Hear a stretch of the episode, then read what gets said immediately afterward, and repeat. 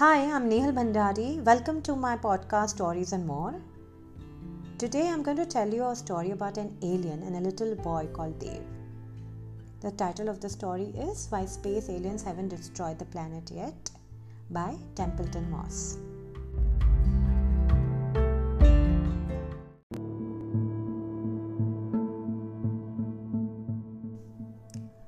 Why Space Alien Haven't Destroyed the Planet Yet by Templeton Moss. Dave and his candy bar had wandered off from the group in order to be alone for a bit. They found a secluded part of the park and Dave sat down on the grass, holding the candy bar gently but firmly in his left hand. It was sort of an open area, surrounded by trees, slightly rounded, and maybe 20 feet in diameter. Although being only six years old, they probably didn't know what a diameter was. The candy bar certainly didn't know. Had you been in the clearing with him that day, well, first of all, you'd see something really weird happen in a minute. But you'd also probably think that Dave was a pretty typical kid. Certainly, he didn't look all that unusual and might easily have blended in with a crowd of quiet children. But it wouldn't last because sooner or later, the other kids would get a bit rambunctious and want to run and play and make a lot of noise. But not Dave.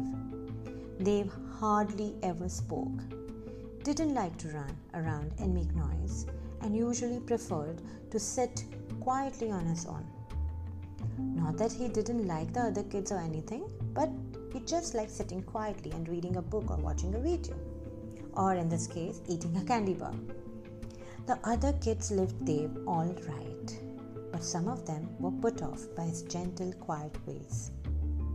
In a world that can't ever seem to shut up, quiet people are often viewed with suspicion.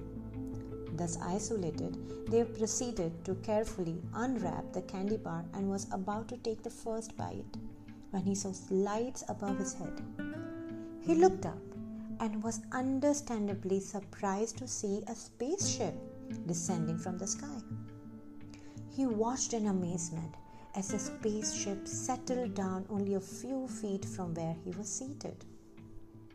After the ship, which looked like you are probably imagining round disc like mechanical legs that unfolded upon landing, lit on the grass with surprising grace, a door slid open on one side and a ramp descended there appeared a creature which could be described as a space alien. Tall, green, with six long fingers on each hand. Big black eyes and legs which looked more like tentacles. It was wearing a blue outfit and seemed, to Dave at least, to be smiling in a friendly manner. This creature walked, more like slithered up to Dave, and when it spoke, did so in a surprisingly friendly voice. Greetings, Earth human. My name is Geiger, and I am from the planet Ramzok, many, many light years from here. My people and I have been observing this planet for 1000 Gelders. This creature walked, more like slithered up to Dave, and when it spoke, did so in a surprisingly friendly voice. Greetings, Earth human. My name is Geiger, and I'm from the planet Ramzok, many, many light years from here. My people and I have been observing this planet for 1000 Gelders, or slightly less than 92 of your Earth years. And frankly, we have not been happy with what we have seen. Half of you are starving, while the other half is obese.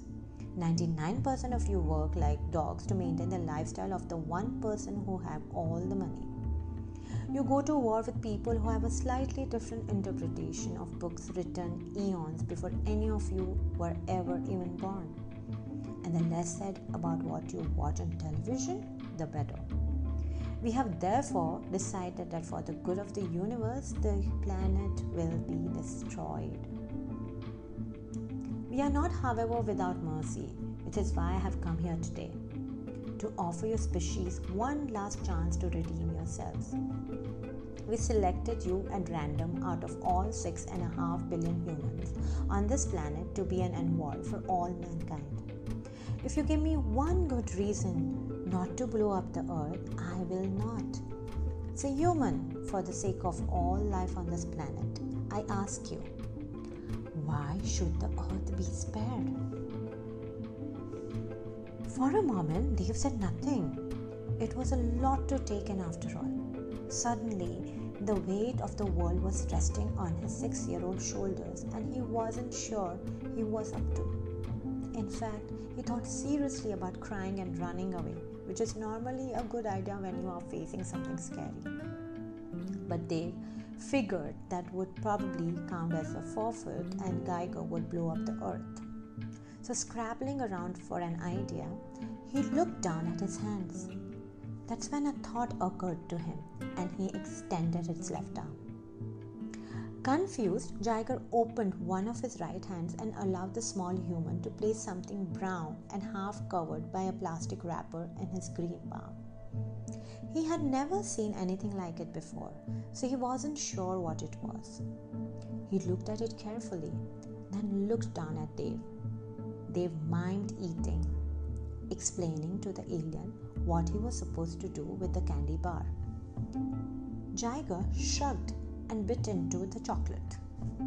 And his eyes, already large, grew wide, and his smile broadened. He licked his lips and took another bite, and another, and another. This is the most delicious thing I have ever tasted, cried Geiger. What do you call it?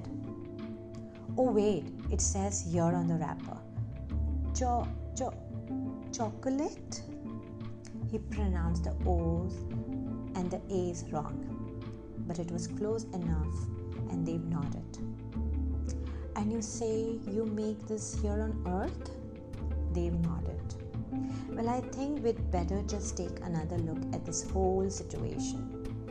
Thank you, small human. Oh, here, he added, holding what was left of the candy bar out of Dave's hand.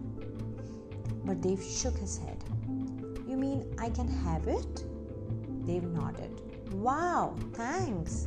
With that, Geiger turned around, got back into his spaceship, and took off into the sky.